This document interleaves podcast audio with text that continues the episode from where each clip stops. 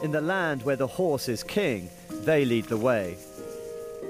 Then there's the oxen and the yaks making up the baggage train with its precious cargoes. And bunched together behind, the sheep and goats make up the rear. The animals all seem to know the way across the mountains. They ought to. They do it every year.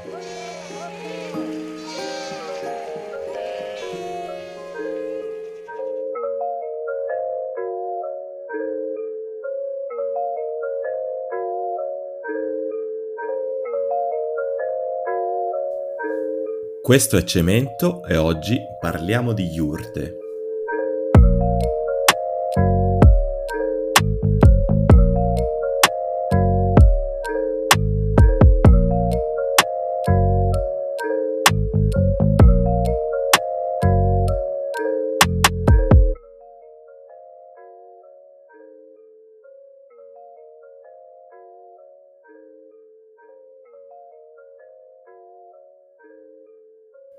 L'estate è finalmente arrivata e sia per chi sogna di fuggire dall'AFA che per chi vorrebbe lasciarsi alle spalle la città, abbiamo noi di Cemento una soluzione, la Iurta.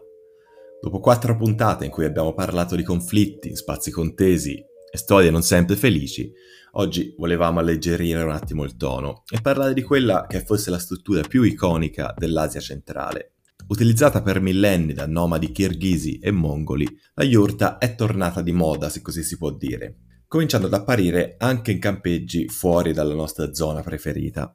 Fino a poco tempo fa, dormire in una yurta era una di quelle esperienze che ci si trovava a fare quasi inevitabilmente, passando dai paesi asiatici come Kirghizistan, Kazakistan o Mongolia.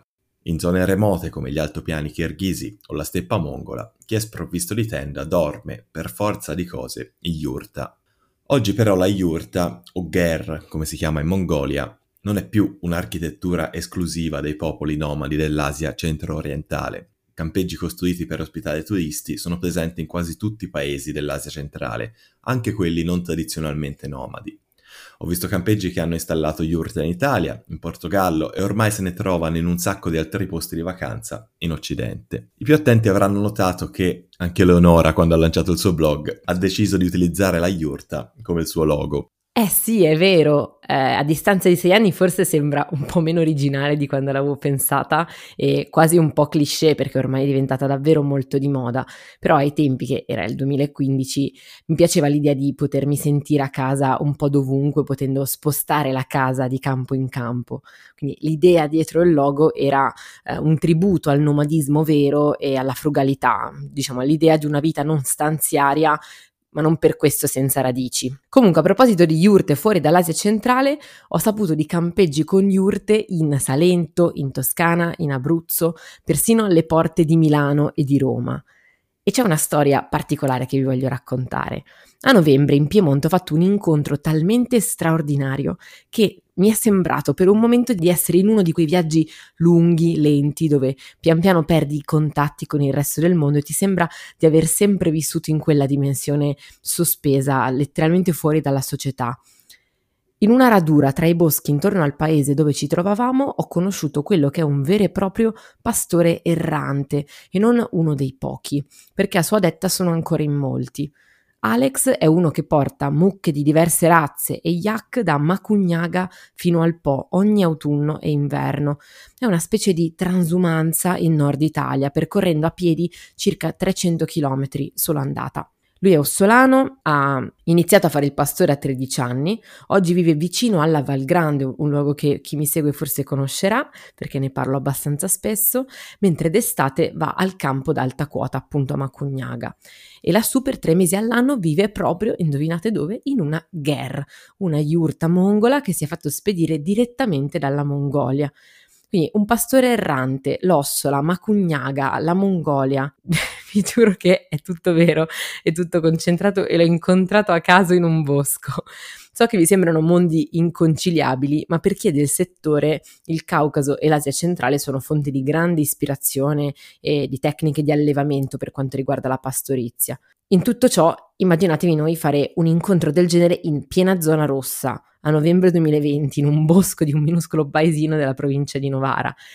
Ecco, in questo quadro assurdo, Alex, tra i vari cani, ha anche un pastore dell'Asia centrale, tra l'altro dolcissimo, anche se non vorrei essere un cinghiale che per sbaglio gli si avvicina troppo di notte. Comunque, per chiudere la storia, sappiate che Alex e altri pastori erranti in Italia non vivono all'oscuro di quello che succede nella società, anzi, lui ha pure un sito dal nome geniale che si chiama Vacche Vaca, con le K e una K sola.com agenzia agricola delle vacche erranti. Tra l'altro aggiungo che di recente stanno continuando ad uscire documentari, articoli su persone che come lui continuano a fare questo lavoro del pastore errante in Italia, che hanno mucche che si cibano solo ed esclusivamente di erba, eccetera, eccetera. È un lavoro molto duro, ma che non, non sembra stare scomparendo, questa cosa interessante. Ma tornando a noi, in alcune località turistiche la yurta è diventata una moda, come abbiamo detto, una forma di glamping a volte venduta come un soggiorno soggiorno esclusivo che ha raggiunto ogni continente. È facile capire perché, costa poco, è facile da montare, smontare e spostare e ha un basso impatto sull'ambiente. In più, esteticamente è una struttura che appare in un certo senso più in armonia con la natura rispetto a un edificio di mattoni. Al contrario di come potrebbe sembrare a prima vista, le yurte proteggono dalle intemperie, possono essere scaldate con una stufa e a seconda di come sono costruite permettono anche di vedere le stelle attraverso il tetto. Insomma, una tecnologia all'avanguardia. Personalmente io non vedo l'ora di poter tornare a scaldarmi con un po' di sterco essiccato, lontano da chiamate su Zoom e notifiche su Slack. Oltre al loro utilizzo pratico e alla loro estetica, però le yurte hanno anche un grande valore simbolico per le comunità che tradizionalmente vivono al loro interno. Oggi cerchiamo di parlare proprio di questo, le origini della yurta, del loro valore culturale tra i popoli nomadi dell'Asia centrale e dell'uso che si è fatto in anni recenti di questo simbolo. Prima di partire però dobbiamo mettere in chiaro una cosa. Quando parliamo di nomadi oggi, di cosa stiamo parlando esattamente? Come si può immaginare, le yurte che si trovano in Algarve sono abbastanza diverse da quelle che si trovano nel deserto del Gobi, magari non per forma, ma per l'utilizzo che se ne fa. Se è vero che la yurta ha conquistato il mondo, è vero anche che i luoghi in cui le persone le utilizzano ancora per vivere sono molto molto pochi. In questa puntata ci concentriamo soprattutto sul Kirghizistan, ma è giusto fermarsi un attimo a parlare della Mongolia, dove il fenomeno rimane più diffuso, causando anche un bel po' di problemi. In Mongolia si stima che poco meno di un milione di persone, quindi quasi un terzo degli abitanti, viva ancora da nomade o seminomade. Un paese immenso con una popolazione piccola che continua in buona parte a muoversi stagionalmente per poter sopravvivere. Le persone che vivono nelle guerre però sono molte di più la popolazione della capitale Ulaanbaatar è raddoppiata negli ultimi dieci anni. Molti pastori hanno abbandonato la vita nomade e si sono stabiliti in città, continuando però a vivere in yurta. Il 55% della popolazione di Ulaanbaatar infatti vive in quartieri di ger, installate in modo permanente attorno al centro, questa transizione non è priva di problemi. A Ulaanbaatar infatti si arriva anche a temperature che toccano i meno 30 gradi d'inverno e le guerre saranno anche resistenti, noi non lo mettiamo in dubbio, ma le pareti sono pur sempre di pelle.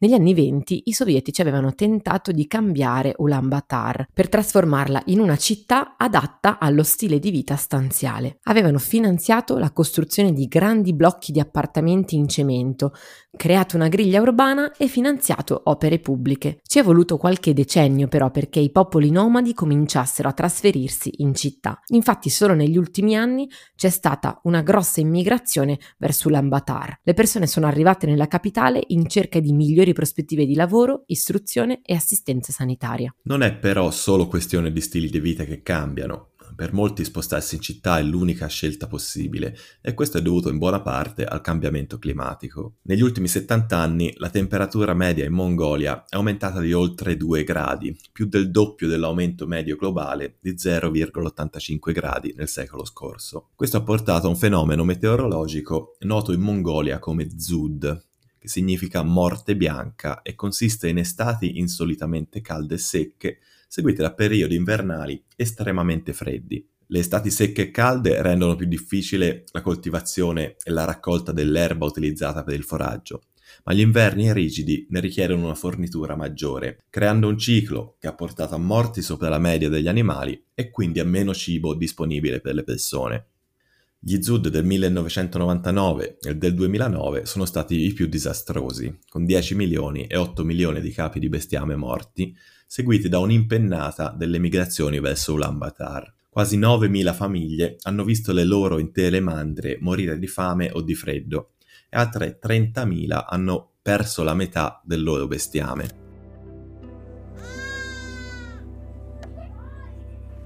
хорго моргоо таавар эрт одоо эдээ төлж байгаа хорог ашигвал бээр хитээ их амархан байдаг. Сайл харж дагаж явахгүй. Тэгэл бээрчэл E anche oggi, Angelo, non ce l'abbiamo fatta. Abbiamo promesso una puntata leggera, ma siamo finiti a parlare di stragi, catastrofi climatiche, migrazione di massa e alle... Vabbè, bene, Eh, bene. non se ne esce. Ah, non se ne esce. Fino alla caduta dell'Unione Sovietica, la Mongolia era un paese comunista vicino all'URSS, pur senza farne parte ufficialmente. La pastorizia e l'agricoltura erano gestite da un governo centrale e il numero di animali in una mandria era deciso a livello statale in base a risorse e necessità disponibili. Il bestiame quindi era di proprietà di collettivi che gestivano tutte le attività agricole. I funzionari del governo controllavano anche la fornitura di foraggio e quando arrivavano stagioni dalle temperature estreme, questo sistema permetteva in qualche modo di evitare il peggio. Con l'introduzione dell'economia di mercato, ogni famiglia o comunità ha dovuto provvedere con le proprie risorse. Il numero dei capi di bestiame posseduti da ogni famiglia è più che raddoppiato, ma con l'intensificazione degli eventi climatici è diventato sempre più difficile mantenerli.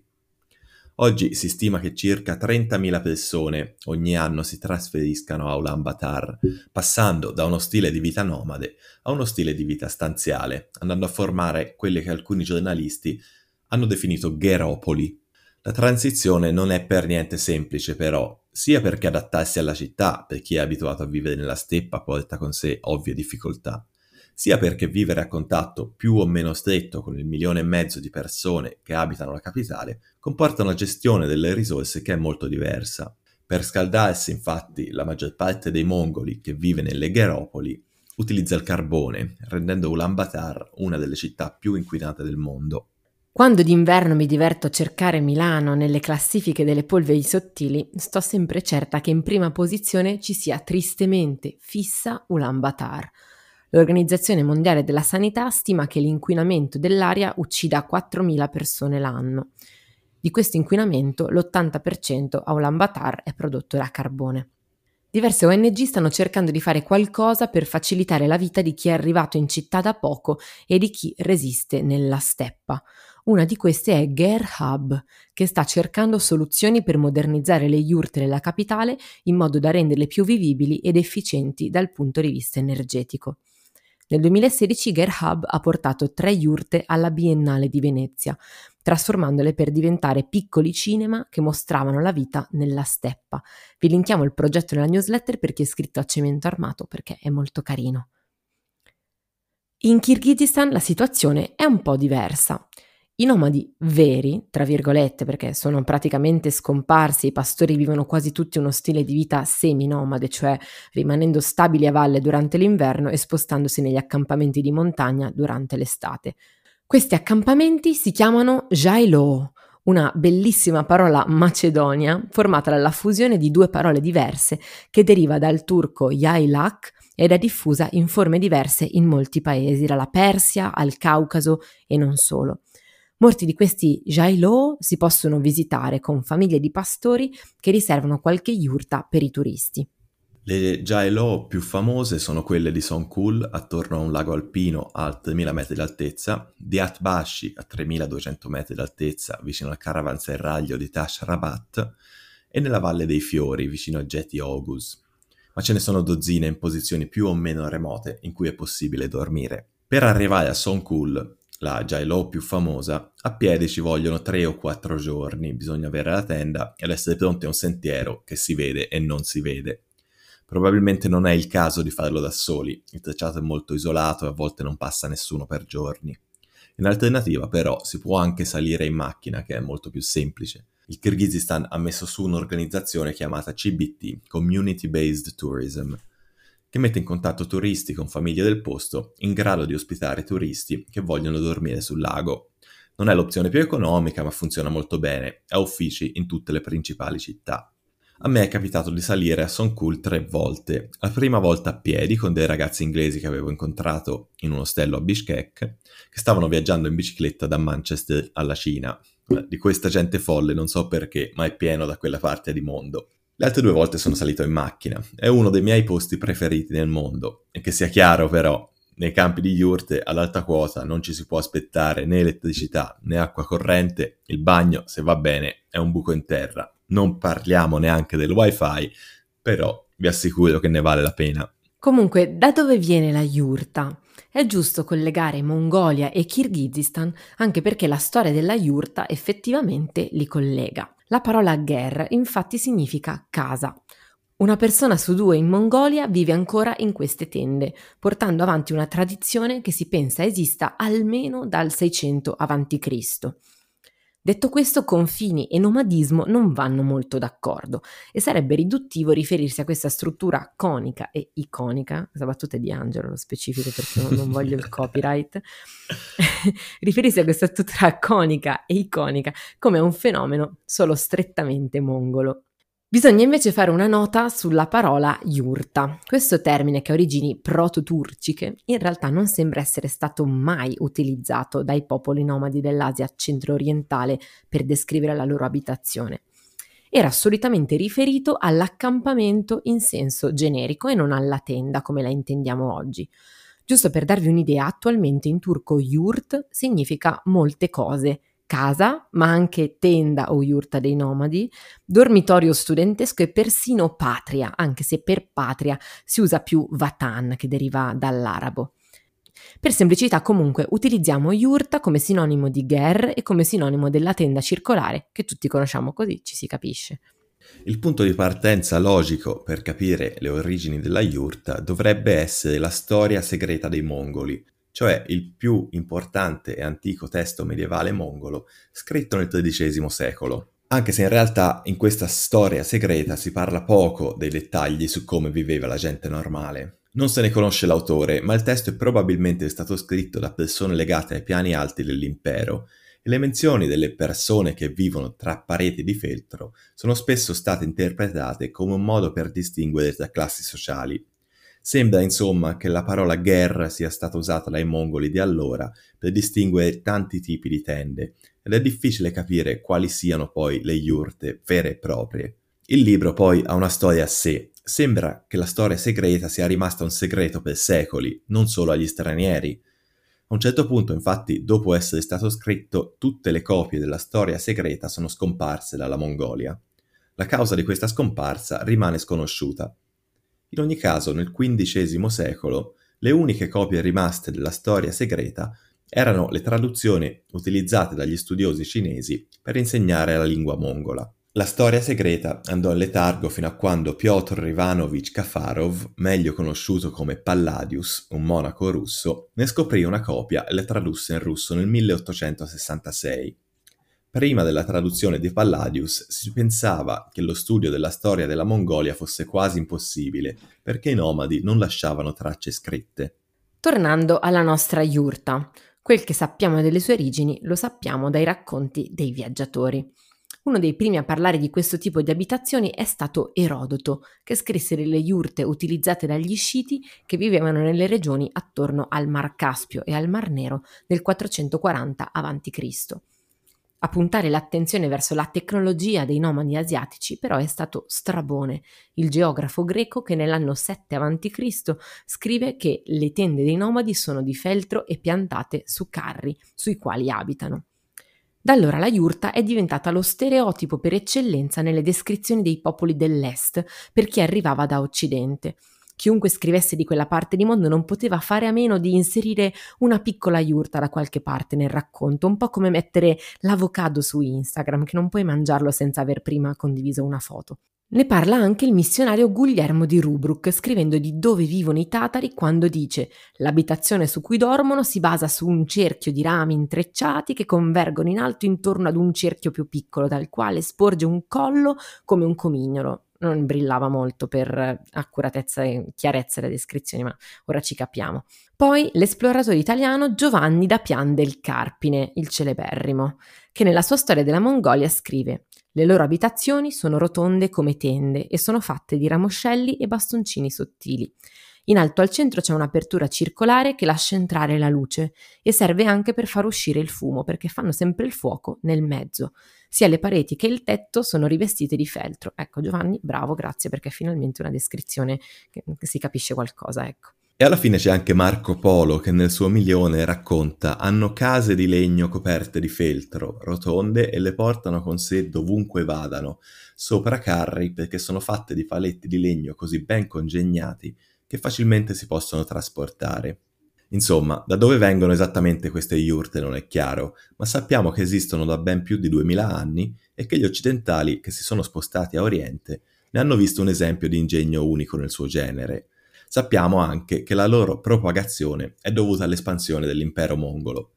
Secondo la leggenda, infatti, Gengis Khan comandava il suo impero da una yurta gigante che non veniva mai smontata. La guerra di Gengis Khan veniva montata su un enorme carro a ruote trainato da 22 buoi. Aveva un diametro di 9 metri ed era sorvegliata giorno e notte dai soldati mongoli e dalla cavalleria. Durante la colonizzazione russa il nomadismo era il fattore principale che divideva kirghisi kazaki, turkmeni da uzbeki e tagiki, che erano tendenzialmente sedentari. Questo ovviamente agli occhi dei russi. Come spiega Marco Buttino nel suo La rivoluzione capovolta, quando il Turkestan, cioè quell'immensa regione che confinava con Mar Caspio, Persia e Xinjiang cinese, divenne una colonia a fine Ottocento, i russi suddivisero in categorie i popoli che vivevano in Asia centrale, circa 5 milioni di abitanti all'epoca.